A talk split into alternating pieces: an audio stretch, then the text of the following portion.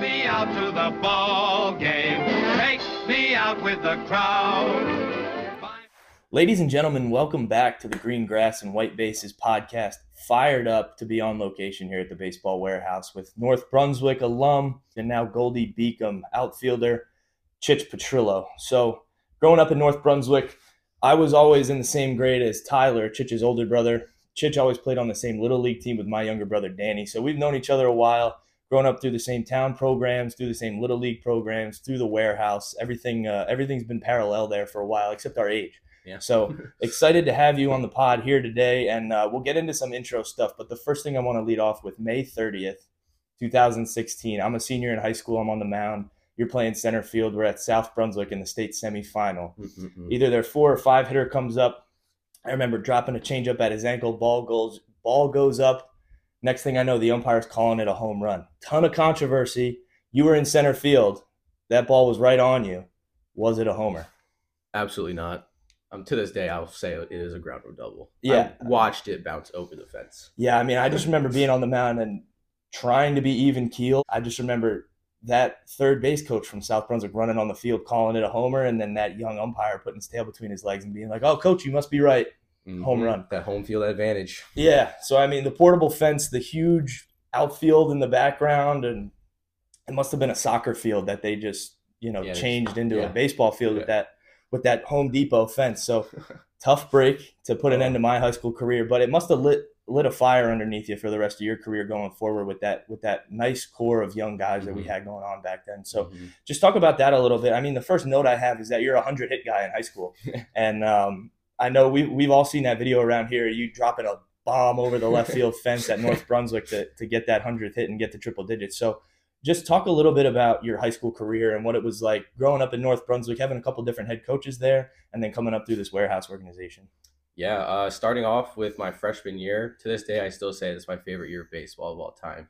Just getting uh, getting that opportunity to play with my brother, play with you, play with all these guys that I always looked up to growing up. It was a very cool experience, and we faced a lot of adversity that year, and that was probably my first time as a grown athlete where I had to kind of dig in and then kind of get that competitive gear going in full force, especially that South Brunswick game because we we were riding into that game really high. We had that two game win streak in the state Yep. in the state playoffs, and uh, that kind of that kind of shot us in the foot. And when we didn't do anything wrong, you know, Right. it, it, things were going our way, and that one time things didn't go our way, we were kind of like, what do we do now? Right. So that was kind of the first the first setting stone of what to do when that situation happens again. And going back into the whole North Brunswick baseball warehouse thing, North Brunswick is my whole leeway into sports. Like my friends that I have growing up still play baseball to this day. You, your brother, um, Mike Dempsey, all those guys, Yeah. Gaeta, my brother. It was just that that whole thing kind of taught me how to be mature off the field, but also when I learned to play with you guys, it taught me a lot of things going on into the whole world of baseball. So that was really cool. The whole growing up with your friends and then playing with them after it was just a dream come true, basically. Yeah, I mean it's awesome because I know from from my perspective it was always like looking at guys like you or guys like Danny, my younger brother, where it was like, okay, like we have to kind of set the tone for these guys. So it's cool to it's cool to hear, even all these years later, it's cool to hear that like you guys that relationship was working both ways where it was like you guys wanted to make sure you could hold your own up with us and we Mhm. wanted to make sure we were setting the right example for Mhm. you guys so it's cool to see that that worked both ways and then go, coming back to like the baseball warehouse so obviously we're we're here in the facility and we're just talking about back there in the batting cages how much this place has grown God. even since i mean i've been out of high school a lot longer than you but Mhm. talk about because i'm if i'm not mistaken you were on the first summer team that the warehouse had right yeah, I think so. yeah, back in the day, Mhm. whatever it was, seven, eight years now. Mhm. So talk about talk about the guys on those team. I know Danny was on the podcast a couple weeks ago, told Mhm. some awesome stories about because that team you guys had was electric, and you guys Oh, won. yeah. You guys won a ton of baseball Yeah. games. So talk about what this facility has offered for you, and what playing on that team and getting those roots from a travel side of the game has done for your career. and baseball warehouse taught me everything about friendship and, and trusting in with your friends and, and learning how to get that grind in with your friends at the same time I, I i didn't realize it until a couple days ago that we were the first summer team here and for it to be that way we had a lot of good kids on that team there's a like I don't think maybe two or three kids on that team ended up going their own separate ways and not playing college baseball. And in that sense, the the group that we had it was electric on and off the field. I mean, I could give you all the hotel stories, you know, going to Boston, going to Maryland, and sitting around until the crack of dawn playing cards all night with all these different kids jumping off beds, breaking beds, all that.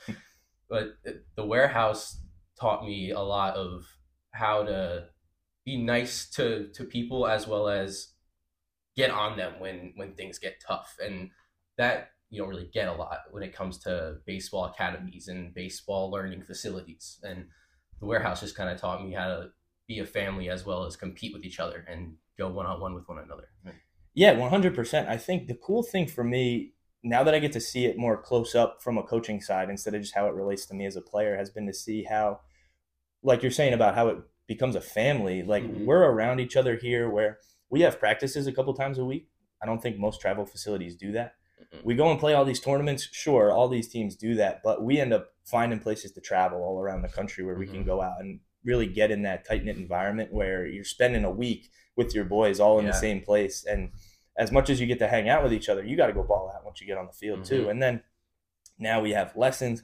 We have the lifting program where our guys are around each other all the time and creating that family is something that's really important creating that atmosphere where winning mm-hmm. stays at the forefront that's that's the goal yeah exactly mm-hmm. that's the goal that everybody's after i think like you're saying in a in a travel baseball environment these days right i'm sure you still look back at these high school guys and see how that whole dynamic works like a lot of it comes down to where am I ranked? What are my metrics? How am I doing in showcases? Mm-hmm. So, what kind of value were you able to put into this culture that we have here where winning has to be the most important thing and speak a little bit to how that'll relate to individual success right we're yeah. not going to win if our guys don't go ball out and make sure their numbers are good but mm-hmm. also if we're only worried about ourselves especially in a game like baseball that's tough to do so yeah. speak on how that culture has kind of led you in and pushed you to the rest of your career yeah the whole the whole family culture of the baseball warehouse is kind of what got me into just focusing in on myself in the later on years, like the college years, and kind of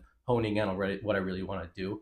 Um, when it comes to being around those guys all the time, every day, 24 7, you start to get a good bond with them and start to understand how they work and how they work and they know how you work. So, with that comes when you see others and your and your family in adversity, you know how to calm them down, you know how to control them, you know what fires them up, you know what gets them going. So with all those years here, I I've lifted with the kids I, I played with, so I know how they know how to fire me up. So now I know by myself that that gets me going. With all that, like I've I've had a thousand outfielders, infielders teach me so much about the game itself that I wouldn't have understood alone if I did it on my own. Right. Uh, uh, shout out to Andrew Tan, uh, Binghamton baseball player. He is probably the smartest baseball player I've ever met, and I've known him my whole life. And without him, I haven't, I wouldn't have had this great baseball IQ that I have now.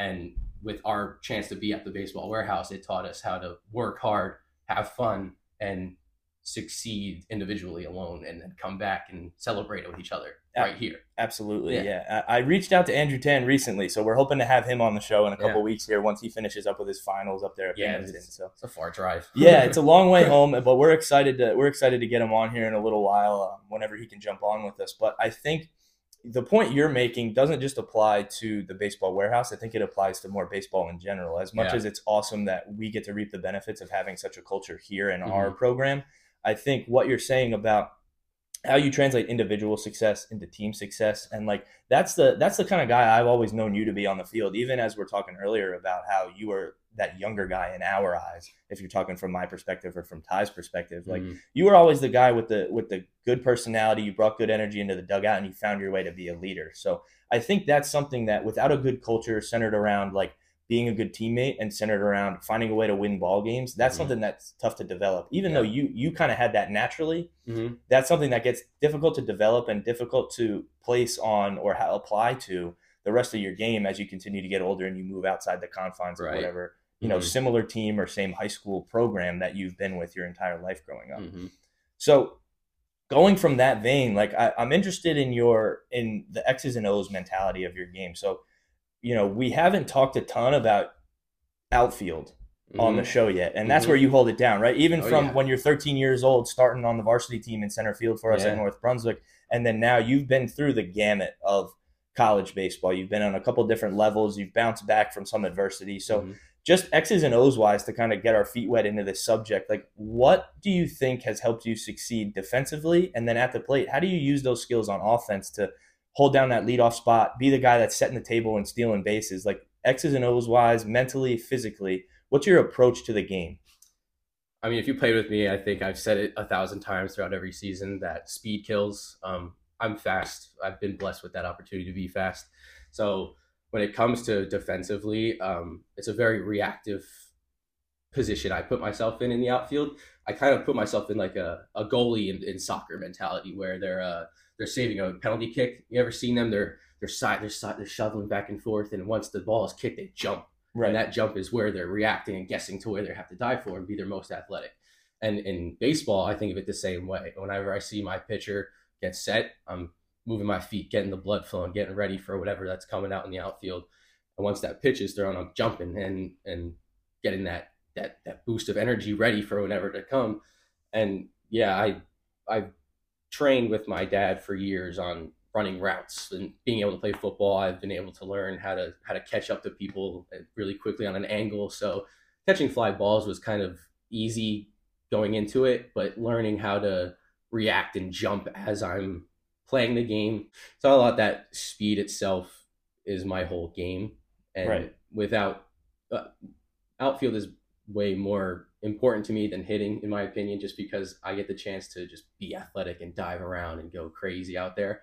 And when I learned that I'm that type of person, that energetic, go get it type of guy, that I put that right into my my offense. That I don't need to hit home runs. I don't need to go and hit these crazy bombs and and pimp a home run. Like I want to hit a line drive over this over the pitcher's head and get on first base and get right into my home, which is base running. I love to steal bags and get on base and try to get these guys RBI chances. You know, Right. so speed is my whole game plan. I I don't care about anything else. I care about what goes on and how fast I could do things and how efficiently I could go with my speed. Right. And I think the first thing that stands out is like how you've been able to kind of hone in on your craft and then figure out how that's going to provide an advantage to you. I know that's something that I've always struggled with because when I was still hitting, my game was more like gaps. And I was always that bigger guy that played Mhm. first base that my job was to get the RBI. So Mhm. that's always a mindset in baseball that I've had trouble wrapping my head around. But just to hear you put it so simply, it makes a ton of sense thinking Mhm. about it now where it's like, listen, my job is to get on base and wreak havoc. Mhm. And from a pitcher's perspective, like I did in college, like those were the toughest guys. Like those were the toughest outs to get Mm-hmm. when there was guys like you on the base pads, especially as a lefty, staring them down at first base where you're confident enough to hop back and forth and put the pressure on me. Mm-hmm. And then not only do I have to hold you on, I have to try to find a way to attack your teammate that's up at the plate now. Yep. So I I'm a little disappointed in myself that I was never able to put that math together, but the way you explain it so simply just makes a ton of sense where I'm gonna I'm gonna get on, I'm gonna find a way to create havoc and Mhm. I don't have to go put a ball in the gap and get on third base to do that. I can be just as dangerous when I'm sitting on first. So Yeah. that's awesome. I heard you talk about your dad there quickly, and I want to I want to get to that point because your dad was was always our little league coach growing up, and you know, being a guy Rowan is where he played his Mhm. college baseball, right? I Mhm. mean, high level baseball for decades Yeah. now there. So Mhm. there was no doubt that Dean knew exactly what he was doing on the baseball field. So I know your family and my family have been tight for a while now, just because your dad is a huge baseball guy. My dad's a huge baseball guy. Our moms are both really into Mhm. it, and we both had brothers that played. So talk about the impact that your family has had on you, and touch on a little bit of that perspective of having your dad as a coach growing up. Yeah, well, little do people know that my dad is was my brother's coach because I wouldn't let my dad be my coach in travel baseball. Well, you got to expand on that a yeah. little bit. So me and my dad are very similar. We're very we know what we want and we're not going to let anyone else change that. So growing up, we he was my coach at one point. He was my travel assistant coach with uh, John Drury. After uh, every game, he would try and help me out and try to teach me things, and it ended up turning into complete arguments. Me screaming at him, him screaming back, and it would never click. We would never get that coach player. It'd always be father son arguments. Yep. So he ended up saying, "All right, I'm done with that. I'm not coaching you, and whenever you want to be coached by me, call me." Kind Right. of thing. Yeah. So I ended up watching him all these years, coaching you, coaching my brother, all that, and I realized that I'm missing out on so much knowledge that I, I don't, I don't, I have so much to grow from this man, and I'm just kind of pushing him away. So as I got a little older, like he still wasn't my coach, but I was always being able to get home and say, "Did I do that right? Did I, did I swing that correctly? Did my swing look good?" And he would give me the brutally honest answer, and that's what I needed as a player because I've always had these guys who kind of softened it up, softened up my my faults. Right. And he was the kind of guy to say, "No, you're you're wrong, and you didn't do something right there." And with that, that taught me a lot of being coachable, and especially in the warehouse as well. That Yeah. that brought me into being with Coach Joe Augustine and how to be coachable with him and all that. Um, family wise too, my brother he that's my role model from day one. I I swing just like him, and I've always wanted to swing just like him because he had that cool little cool little Yeah, he had some hands rhythm going. he had a little Yeah. different thing to it and i always liked that i was like why, why is he doing that but then i ended up doing it myself naturally because i've always just watched it my whole life even out of baseball uh, all his friends i always hung out with his friends every time they were there so he taught me a lot about maturity and friendship and, and love in general so i give a lot to my ability and me still playing baseball because of him and my mom that obviously baseball moms we know that No those are our number one supporters those are our biggest fans from from day one you know they always want to see you succeed no matter what even if you're doing the best they want to make sure that you're even doing better Yeah. and that's that's our moms to a T. You know, they they just care so much and they just want to see you happy, and that's what makes them happy. And if Right. baseball is what's making them happy, baseball's making them happy too. yeah i mean life life feels easier when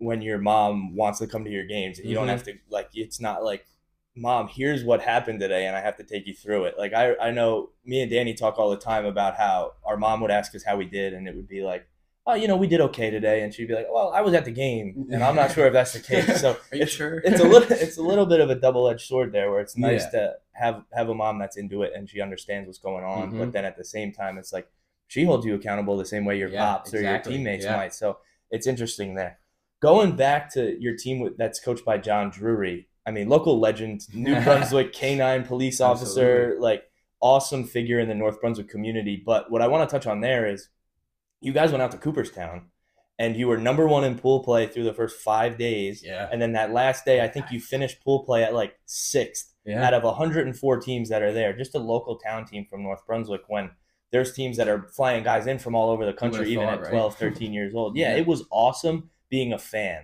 Mhm. Just watching you guys. I know a bunch of guys from my team came up and made the trip to Cooperstown to Mhm. watch you guys because we knew how good you could be. And then you were like, we're even better than that. Like, don't worry Mhm. about it. We got you guys covered. So, talk about that team. Talk about, I know we've talked a lot about our roots so far today, but talk a little bit about like growing up in that environment where you guys were legit and just what it meant to you to, to get to that level on like a, a national type of stage at that age and, and show out the way you did. yeah, I mean, we got lucky enough to play with each other since we were eight, nine years old. So that that family aspect of the game clicked really well. But that Cooperstown run, that energy that we had, we wouldn't have been so good if it wasn't for you and all them doing that roll call before every game. That was awesome. Like that that whole energy, that vibe, just kind of made us feel like, okay, we're playing in the World Series right now. It's time to go all out. And it clicked, and it was easy with us. We had that good group. Like we had a lot of good big guys too Yeah. who could hit some bombs, including your brother. So it was kind of easy in that sense. But yeah, we were always just able to click. It goes right back to that whole family aspect that we were just always with each other constantly, no matter what, every day of the week. Even in the winter times, we are always playing football in the snow with each other. It Yeah. was just that that whole family aspect, and we were just blessed with the ability to play baseball. So it just kind of rode into one all all in one. And the Cooperstown run, it was just we were just on cloud nine that whole week. It was just the coolest experience of our lives. We were just having great times in the barracks, you know, and it, it was unforgettable just hearing our names screaming Chich Petrillo as we're running on the field like that. You don't get that at the age of twelve. Yeah. So the whole the whole energy was brought to us because of the fans. Yeah. That's why we're so successful in that. It's funny the things you remember because I, I like if you had asked me about that year, that was that would not have even been on my radar. But it brings a smile to my face thinking back on it now, Yeah. and it was it was awesome to because that's that type of stuff doesn't happen if you don't succeed on the field, Yeah. right? So Mhm. like as much as that might have propelled you guys, like it's not you know we're listen we're older brothers, so as much as we love you guys, we're gonna Yeah. pick on you a little bit. If Mhm. you guys were getting beat up on, I think that roll call stuff would have stopped too. So yeah. I mean, Yeah. awesome, awesome to think back on it, but also awesome to to think back on how successful you guys could be at that level. And I know Mhm.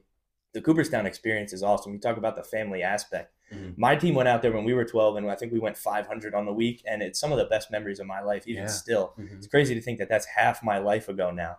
But anyway, like getting in that barracks, that right? Quickly shift from that.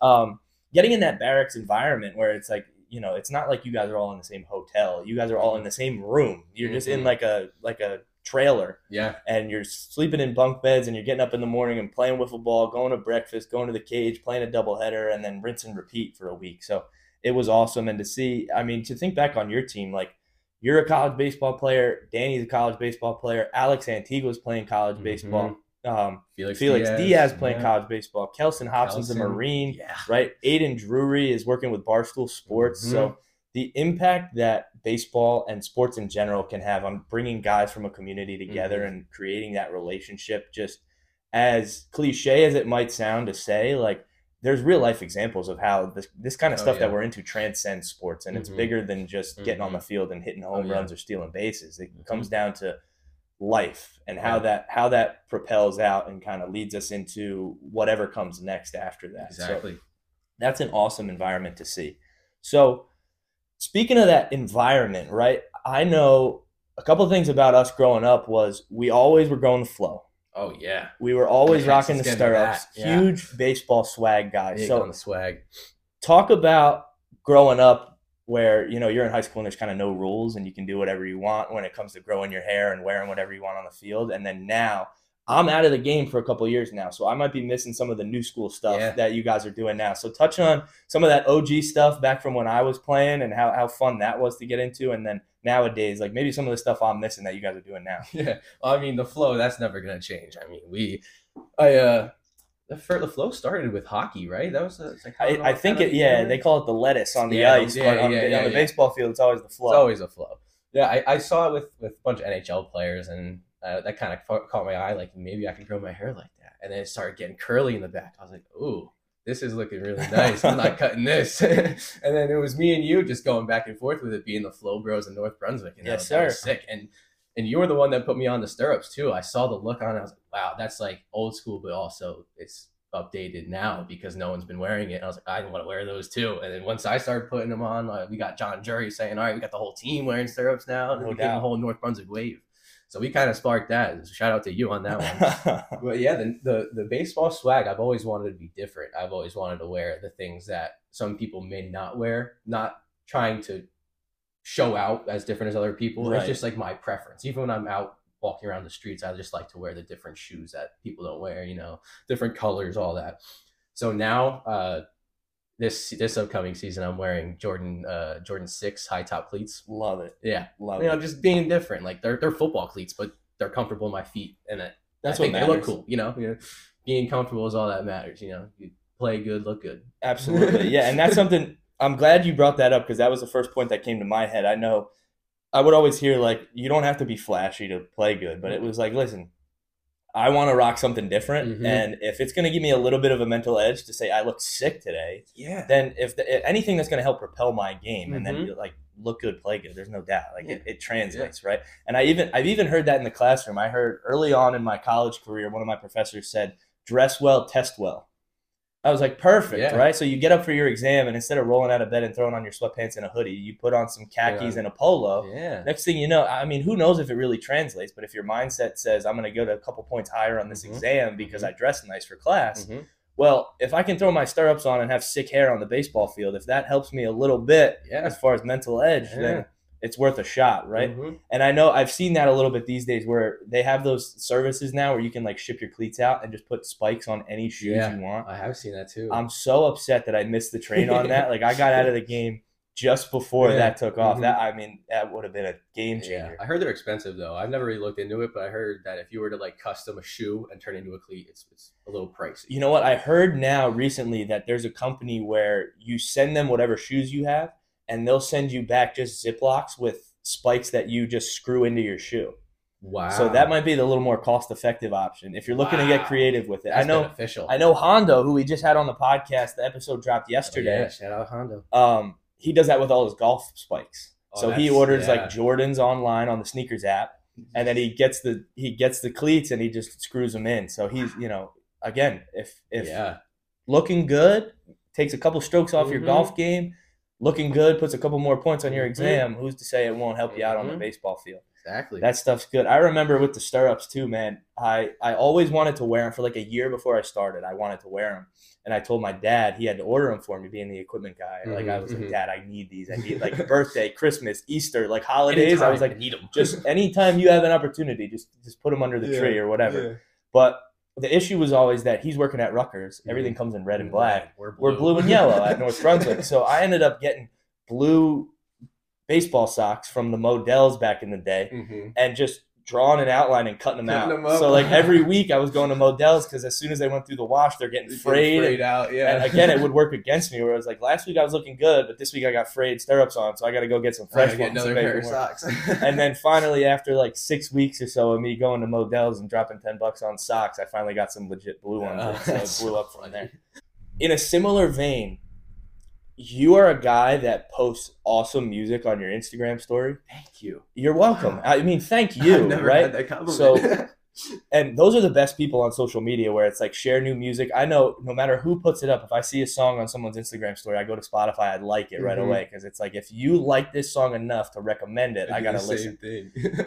Our musical tastes are probably a little bit different, but when it comes to a pregame playlist, like you got the kind of vibe that I like on a pregame playlist. So talk about your go tos when it comes to getting your mind right to get into that game. oh man, I love music. I'm so glad you brought this up. Um, when it comes when it comes to that, I just love bass. I love anything with a nice nice drum drum to it, or even like a a, a horn. I love I love Okay. trumpets to it, but with like a strong hard beat. So I'll listen to, you know, shout out Future. I'll listen to Future. I love Old Gunna. Um, when it comes to like rock and roll, Led Zeppelin. I have I have Led Zeppelin tattooed on me. You know, that's my go-to for no matter what. Stairway to Heaven. That's the song you're putting on number one for that baseball playlist. there you go. But yeah, I think I think music does play a huge role in sports, but in baseball alone, because there's not much energy throughout the game provided with baseball. That's kind of on your terms to to gain that energy.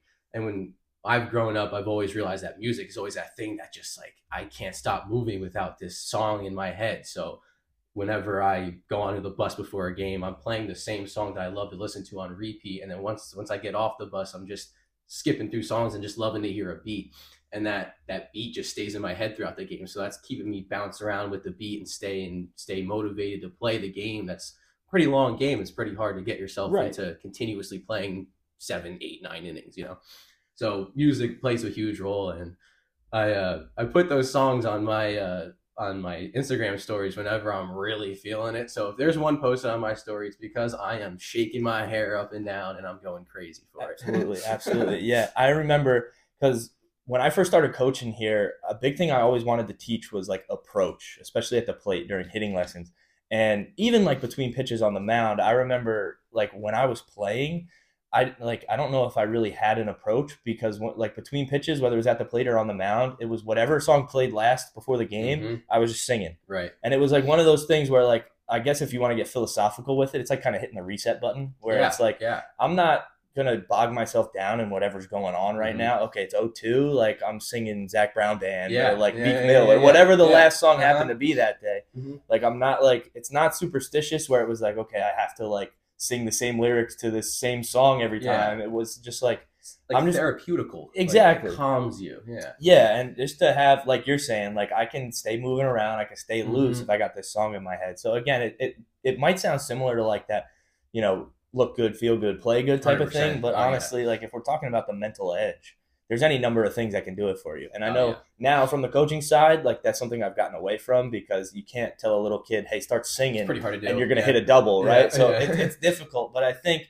as you mature in the game and like being able to connect how these things relate to each other is what becomes important because it's different from guy to guy. So like I Mhm. know there's some guys who, especially in my college career, like between pitches they bounce a slider and they're MFing themselves in their glove. Mhm. Like that wasn't my style, and I'm not saying that's wrong because I played with some great guys who Yeah. needed to you know punch themselves in the face to get Mhm. them going and do what they had to do.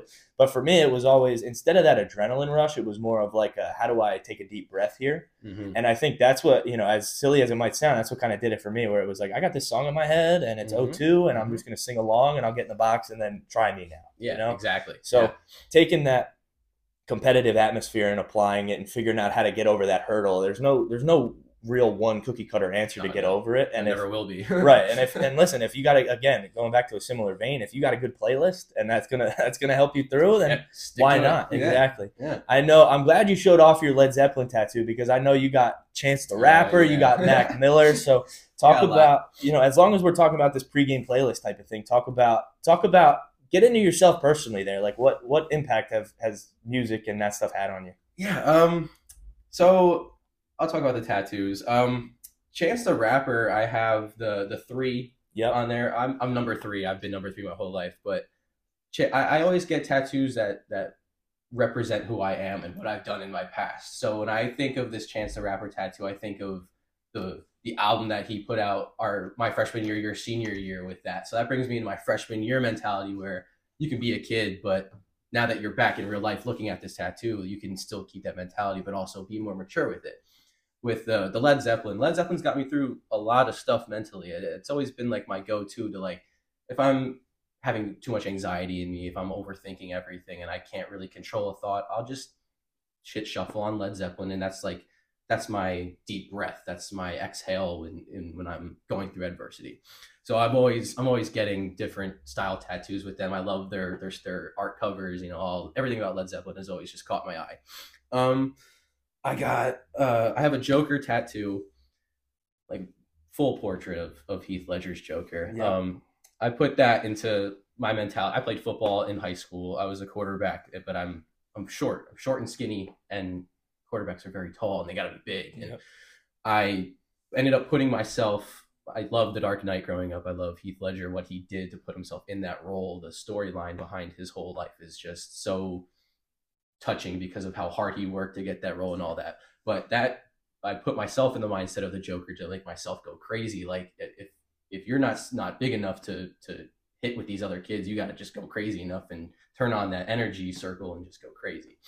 So a lot of the a lot of the tattoos I have do have meaning, but when you look at them outside, they look dumb. Like they look like Oh, I wouldn't little, say yeah, that. a little different, a little like who would get that if you were looking at it? Like I would never get that tattoo. I get what you mean, but Yeah. by the, at the at the same time, right? Like you're able to sit here and explain that meaning. Like I know I I was never a tattoo guy because Mhm. I it was like way too much commitment for me. It was Right. like I'm gonna put this on, and then a couple weeks later I'm gonna be like, holy cow, what did I do? Mhm. Right? But like yeah, like somebody else that's looking at one of your Instagram pictures might be like, what's this kid doing? But you can you can sit here in this environment, right, with Yeah. the cameras on Mhm. and you're mic'd up, and say, listen, like this stuff has meaning to me. That's important and Mhm. great. Like nobody else is wearing your tattoo. Yeah, exactly. So like if that's exactly how I feel. if if that if it provides value to you or you can look back and say listen this is meaningful enough to me that i want to have it on my Mhm. body then Yeah. more power to you exactly.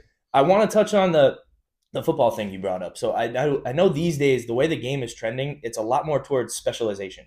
Yes. kids are kids are focusing on one thing really early and i think there can be some value in that don't get me wrong. I Mhm. think getting really good at one thing can be something that propels you to a lot of success in that industry. The flip side of that is putting all your eggs in one basket at a young age seems to be a tough proposition for a lot of guys. So talk about i know i played basketball in high school. That was always my thing growing up and i you know while coach joe's in the other room here my my favorite part of that was that he, i made a deal with him that i didn't have to come to the 6 a.m lifts on Right. days where I had basketball games. So it was a treat during the winter that a couple Yeah. days a week I didn't have to set that alarm Yeah. for 4:30 in the morning. But talk about the value in being an athlete overall and then how that applies to baseball through your ability to succeed in Mhm. multiple sports while you're at the high school level. yeah, if I didn't play more than one sport, I wouldn't be as coachable as I am right now. Like, if you're just playing with one sport, you're kind of just sticking to your own gut and you're not really expanding your opinions on how you're playing. When you when you end up playing different sports throughout your, your life, you're getting different opinions on different sports and different genres of, of ability you can do in yourself. So that's giving you the idea that you're more athletic than you think you are and you're capable of doing so much more.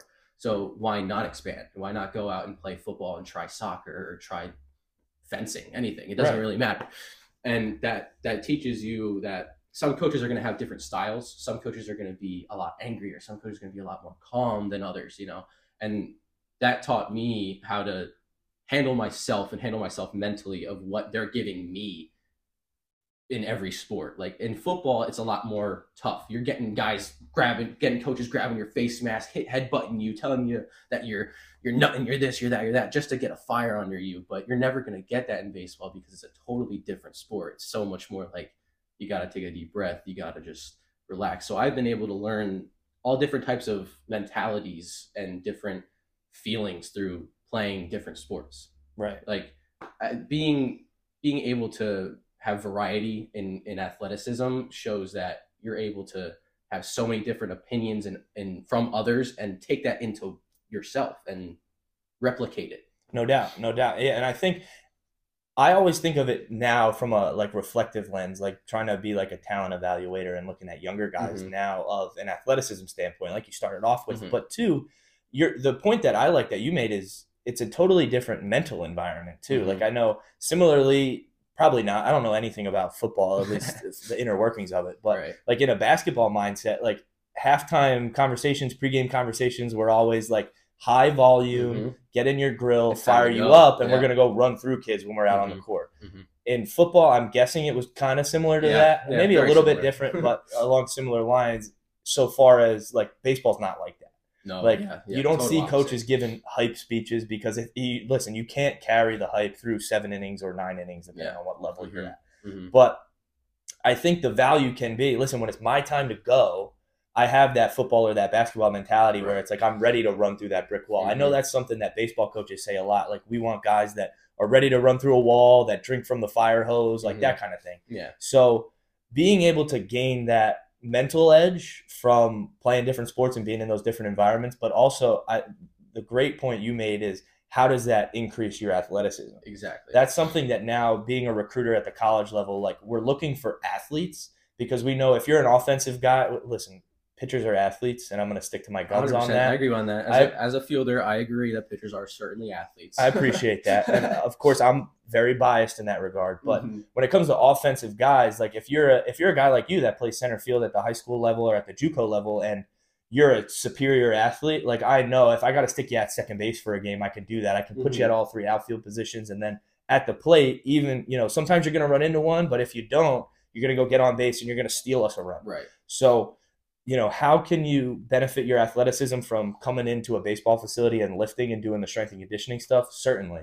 But what can you add to the game by thinking of your other sport as part of that development process? Because i know and maybe it was different for you but i know for me in high school like i was never going to be a college basketball player. I just thought basketball was so much fun Mhm. and i knew that i was going to go get more sprints in on the basketball court than i ever would on the Yeah. turf in the facility. So like in your brain how does that translate where it was like what was your what was your perspective about your future as a football player or in another sport and then how did that help you in a baseball vein just when it comes to the like athleticism and development part Right. Well, going thinking about college, and I can remember after my junior year of football that I wanted to play college and football. I wanted to do baseball and football, but I never really communicated with football coaches as much as I communicate with baseball coaches. right Because I thought that no one really want me as a quarterback. I'm short. I'm not. I'm athletic. I would play receiver or running back and expand my offensive position in football, but I wanted to stay at a quarterback position.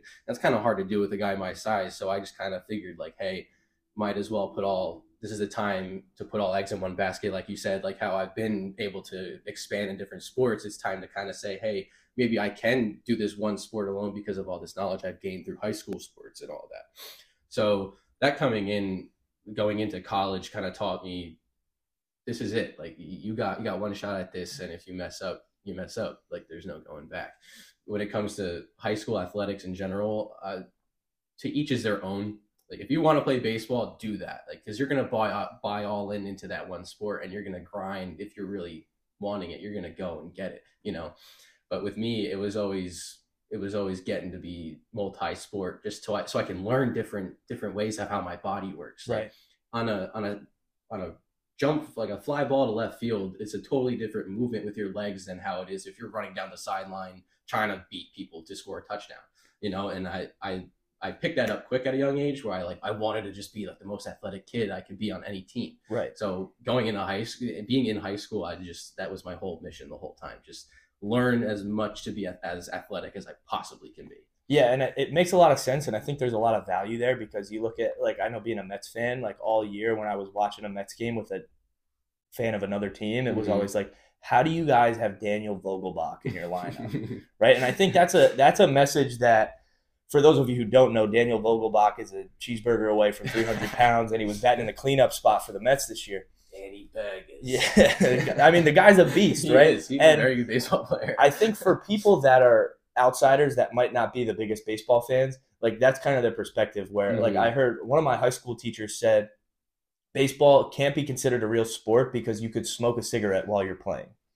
I was like, well, if that's your criteria, then we got to check a lot of things off the list. and we have a lot of info to give to you. Yeah, Like- I mean that's a really that's a really interesting, to put it nicely, way of viewing the game. right. But I think people that are outsiders think like th- that's what a baseball player looks like. You don't have to be athletic. You just Mhm. have to go at it for five seconds at a time and figure out how to trot your way around Mhm. the bases. I think Daniel Vogelbach is an anomaly in that everybody's body type to succeed in the game is a little bit different. Oh, yeah. So if this guy, like a Prince Fielder type, yeah. like the guy was a truck, Mhm. but he'd put balls in the gap and be on third base. he hit bombs and Yeah. was able to run a little bit too. at the same Exactly. And, you know, Daniel Vogelbach was dealing with a little bit of a leg injury this year. So later on in the season, us Mets fans were getting upset with him because he'd put the ball in the gap and he'd still be on first. But nevertheless, like, that's a guy who, athleticism wise, like, he's figured out the formula that gets him there. Mhm, And I think that's how it relates back to your point where you want to figure out a way to be the most athletic guy on the field. And for you, playing football is doing that Mhm. for a guy like Daniel Vogelbach, he's gonna he's gonna put the pounds on. Mass equals gas. Yeah, There's no doubt about it.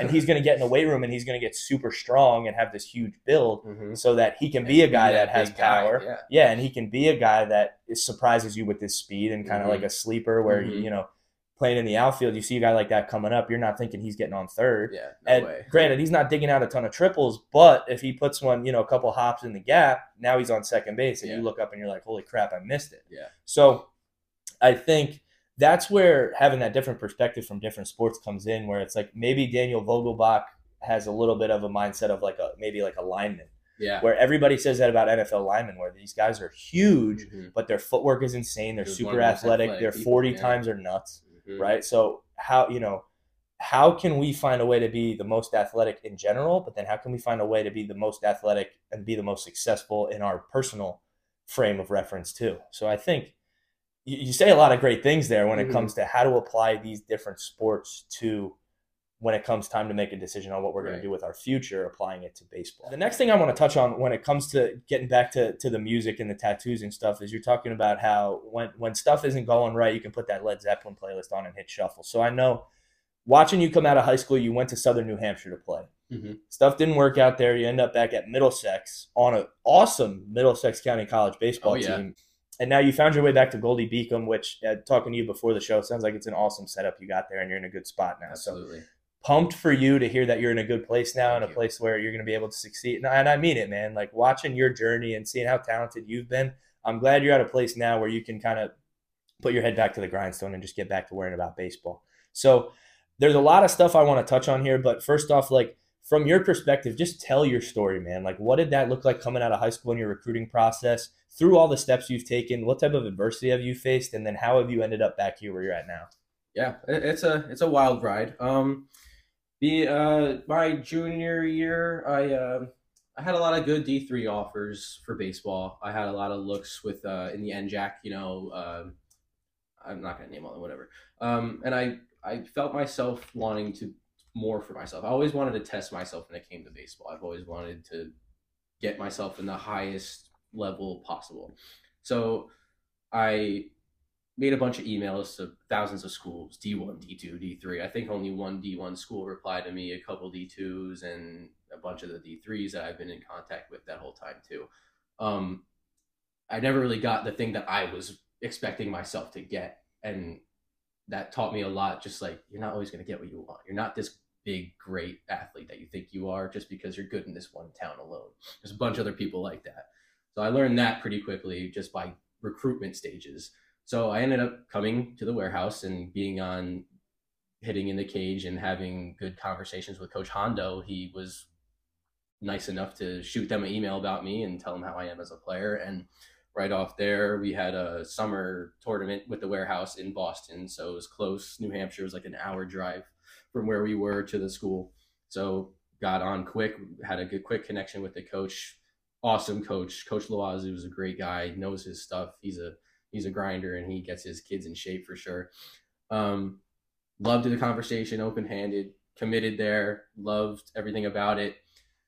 Going into college, I 100% wasn't ready to be a college student. I was very immature. I just wanted to do my own thing, stay in my room, play Xbox. You know, the new COD came out. I just want to sit and play, do that, and go out with my friends and party on the weekends. And I never really took the took the the academic part into my real lifestyle. I didn't do anything. I I took five classes that fall semester at SNHU and passed two of them, and it was just that that alone kind of taught me that okay maybe I'm not ready for this. Maybe I do need to take that step back personally and and go into the, to a JUCO route because this isn't working. Plus, I had a lot of mental issues going on. I just I wasn't happy with who I built myself up to be in that point of my life, and I wish that a lot of it would change. So, went home and for a winter break around the same time as now, and I went to my parents. I was like, I, I I messed up big time. My my grades aren't good. I have a one three GPA after this fall semester. I I want to come home and I don't feel I don't feel like I'm doing this right for myself. So they were mad, obviously, as any parent would, of course. You right, know? right. But they they understood. They they realized that I do need that time. And I do need that help, and I need that relaxation period. Um, came home, uh, went to came home after that first semester, that fall semester of 2019, and then went to Middlesex, and then COVID hit. So, as bad as it is to say, I in my personal life, COVID 2020 was probably like the year that saved my life because that kind of gave me time to can't tune everyone out because I had to quarantine by myself. So I would be sitting in my garage for that eight month span, just constantly growing as who I was mentally, who I was physically, and what I really wanted in my life.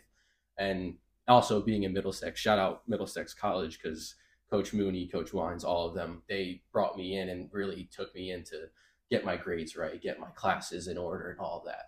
So big ups to them. But it, it took a while to get back to what I really wanted to do and what I really wanted to be, which was a baseball player. Because after when I got to Middlesex, I was like, this is it. I'm just gonna get my associates and done with baseball over it. Like I'm gonna go and work in HVAC and because I got a good, nice little setup there, you know.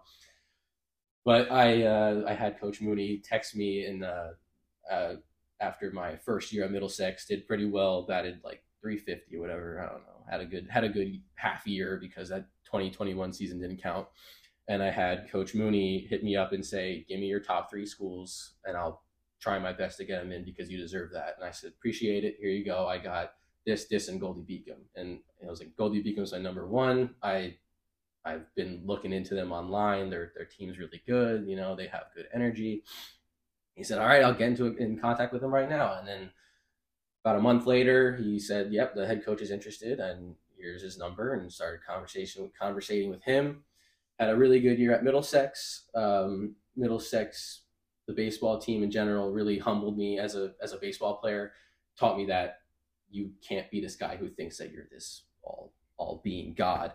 You have to be the guy that helps others. You have to be the guy that consistently is making others better while you're making yourself better as well.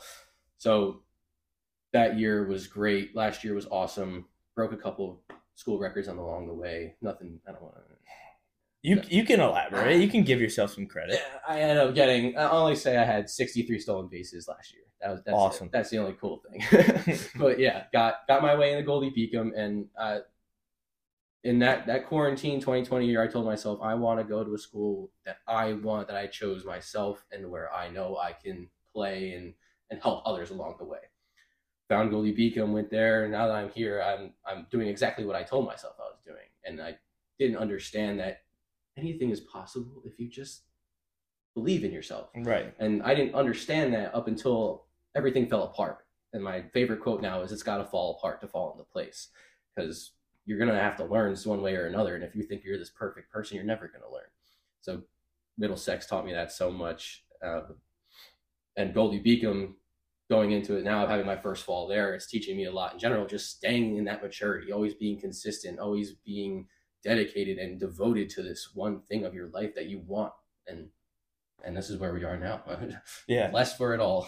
yeah, no doubt. I, your perspective is is incredible because to be an 18, 19 year old kid that gets on campus for the first time, like that's a struggle that everybody at the college baseball level or college athletics in general probably has. But for you to be able to get on here and speak on that and say just how, like how impactful that was, like, and to be able to go ahead and turn it into something that's positive, something that you could learn from and kind Mhm. of grow from is really important. I mean, obviously, you know, we hear all the time in sports that success isn't linear, right? Oh, yeah. And like you're saying, Mhm. sometimes things got to fall apart to fall back in together into into a Mhm. better place. Mhm. So to be able to provide that perspective, I know my first semester at Rutgers, I went from a 4.0 GPA in high school. My first semester at Rutgers was the same way. I was like, oh, I don't have any parents around. I Yeah. can do whatever I Mhm. want. 2 2 right away in my first flip. semester. Mhm. And, you know, awesome support staff, awesome academic advisors there where it was like, take a couple summer classes, you'll be fine. Mhm. But that wake up call for me was like, holy cow, like, this is real life now. Mhm. And for you to be able to get hit hard by that and to, to say, okay, listen, I gotta, there's a lot of people who would have put their head in the sand and said, that's it. Like Mhm. this is, this is all that's meant for me. And for you Mhm. to have the, the confidence and the wherewithal to say, no, I can pick myself up off the mat here. Like that's something that's got to be inspirational to young guys going through similar things now. And then it's interesting because as much as we're on the other side of COVID now and we don't want to talk about it anymore, just because Yeah. it was totally a, it was a tough part of life that we all had to deal with Yeah. there. Yeah, insane. But in all the conversations I've had so far on here, we've talked about COVID and guys have given perspective about how if your mindset was correct, we were able to derive some benefit from it. So I think you know, as much as yeah, everything's shut down and we got a quarantine and we're stuck at home and we can't operate normally Mhm. a couple of years ago now, you're able to sit there and say, okay, this is really good for me, and I'm going to be able to kind of look at myself and figure out where I got to get better, Mhm. and then apply that to life as it goes on now, where we're we're back into the swing Exactly. of things, and you were able personally to grow up a lot in that in that setting and say, listen, like I get some see the silver lining and say I get some time to myself to kind of figure out where I need to be and how I'm going to be as successful as I know I can be. Mhm. And then yeah, I mean the display you put on at Middlesex was insane. Right? Hmm. 63 stolen. how many games did you play? Like 40? And you Uh, got we 63 bags? 50, 54? Yeah, so I a, lot mean, of, a lot of games. You're at like one and a half bags a game. Like Yeah. that's a crazy clip, right? And then you give yourself an opportunity to, to go to Goldey-Beacom now and just be in a in a back at the D two level and in a setup where you know you can succeed. And I think there's a lot that goes on these days on the front end where kids are like, I'm gonna work really hard in high school so that I can post this commitment and Mhm. get a bunch of likes on Instagram and Mhm. wear the gear and come back in the wintertime right. what a lot of guys won't end up seeing is like those struggles that kids go through their first couple semesters in college where you got to get the lay of the land you have to figure out the independence and i think as much as some guys stories will be i got hit hard academically but i figured it out i had some help along the way like your story paints the same picture it's the same roadmap it's just that you got hit in the face you figured out by coming home that you had to get yourself up off the mat and you Mhm. were able to put a plan together to say listen i'm going to get back to the heights i know i can reach Mhm. the criteria that each guy goes through to to fit that story is a little bit different. Right. And I think knowing you personally for as long as I have, it's like, man, like Chich is gonna be really good once these things fall into place for him. Yeah. So I'm super happy for you that you're in a place now where where things are starting to get back on the Thank get it back on the right path. And I think too, if people listening can look at it objectively and say, I got to get ahead of this stuff so that you know adversity is going to happen, but how do I mitigate that adversity? You found a way to get through some deep stuff Mhm. and come back on the right side of it on the other end. So, I guess what I'm trying to say is what type of advice would you give to somebody who's a senior in high school, maybe a freshman, they're in their freshman fall in college now, to make sure that things can run as smoothly as possible going through the rest of their career?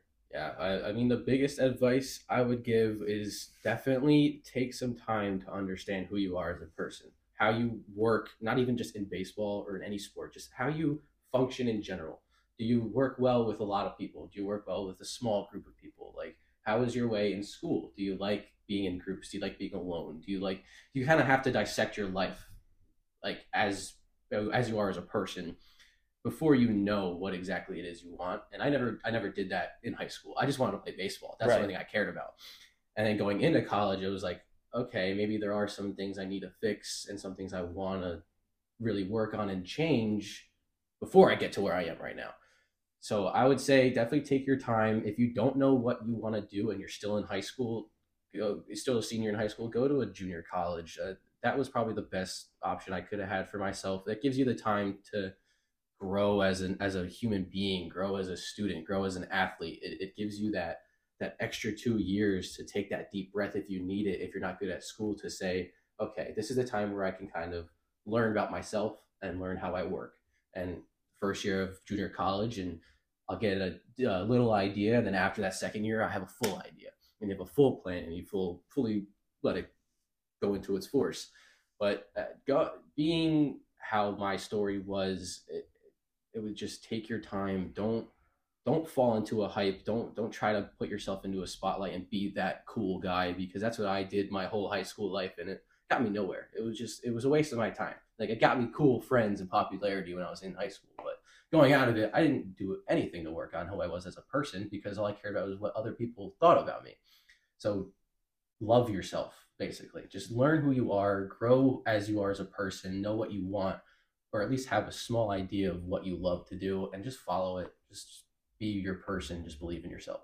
Amen. Amen. and I think for you to for you to sit here now and say like we can find these positives through all that stuff if we mm-hmm. take some time, like that's like super super impressive to sit here and say like the growth you've been able to to have and the things you've been able to realize just Mhm. kind of taking that step back and saying like here's what here's what I want here's what I need to get there and then this is how I'm going to accomplish it and correct me if I'm wrong like how the does there is there some application there to like granted we can talk about it from an athletics point of view where it's like I'm going to ball out because I want to get this college scholarship and I want to get to the next level Mhm. but does the, is there also an application there to like making sure I have you know the rest of my life figured out and I still got to go hard in the classroom Yeah. because a lot of guys that end up there either are bounce back stories like you where you're trying to get yourself back on the right path or Mhm. there are guys who might have had opportunities to play NCAA ball out of high school but they didn't have the grades for it. So how does that like grind and go all out mentality apply to the other aspects of life other than just on the field? Yeah, I, I mainly my main goal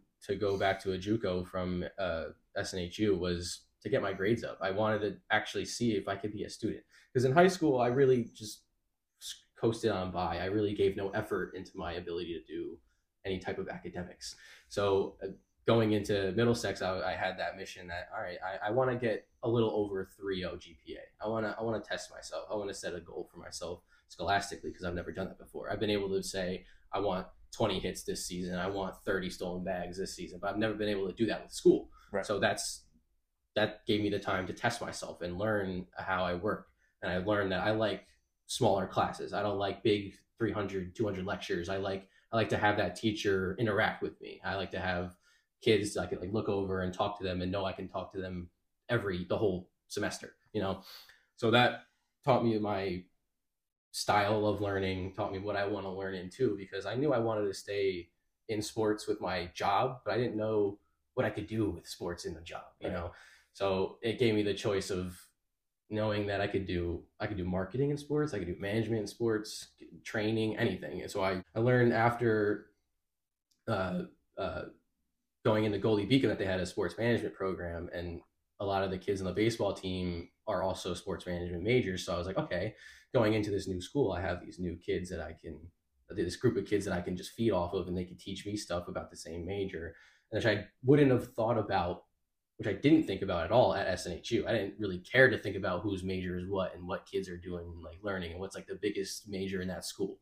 And I learned at Goldey-Beacom that a lot of kids are sports management, and that's what I wanted to do. So I wanted to surround myself with kids with the same interests Right. and I didn't do it all at SNHU. But Yeah. I wouldn't have known that without Middlesex. That kind of taught me and gave me that understanding and the time to figure all that out. Of course. Mhm. Yeah, I think when it comes to, you know, it's always quote unquote the recruiting process. But when it comes to picking a school, I know the conversation I had with Hondo a couple days ago was about how you have to find a place that you want as much as they want you. Exactly. And what gets missed a lot there is like I think a lot of guys trying to pick a college will think, oh, like it looks really sick that I'm going to this school and the coach gave me an offer. I want them, they want me. Boom, it's a fit. Right. But then you talk about all these factors you're naming. They you get to rip through them so quickly because they seem like second nature now. It's Right, like what kind yeah. of class size do I want? What kind of guys do I want to be around? What type of living situation do I want? Big Mhm. campus or small campus? Mhm. I mean, you rip through them all. I don't have to repeat them. But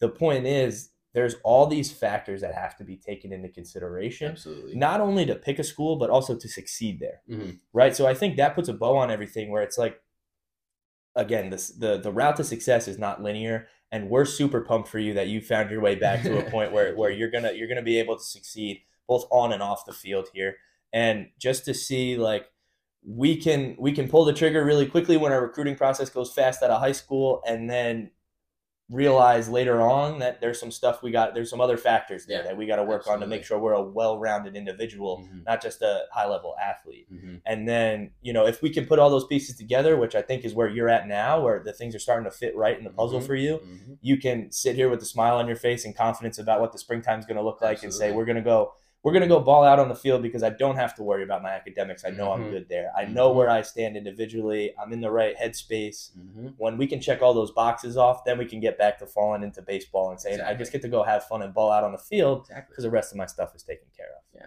Once you have all that little stuff taken care of, it just baseball is glorified wiffle ball. You're just playing with your friends again. You're going out in the backyard. It's the same thing. Oh, And that's an that's an awesome way to kind of put a wrap on this, and just to say like when we can have a have a sure footing and a confident foundation with the rest of the factors in our life, Mhm. the baseball part gets to be as fun as it should be. Absolutely. So, Chich, I really appreciate you coming on with me today, man. It's been awesome. It's been fun. awesome chopping it up and having this conversation. So before we wrap up. Um, plug yourself on social medias. I'm sure there's going to be a lot of people now that want to see your playlist and see those uh, those Spotify shout outs. So tell the people where they can reach you. Uh, yeah, Instagram is Chich C H I C H underscore Petrillo three.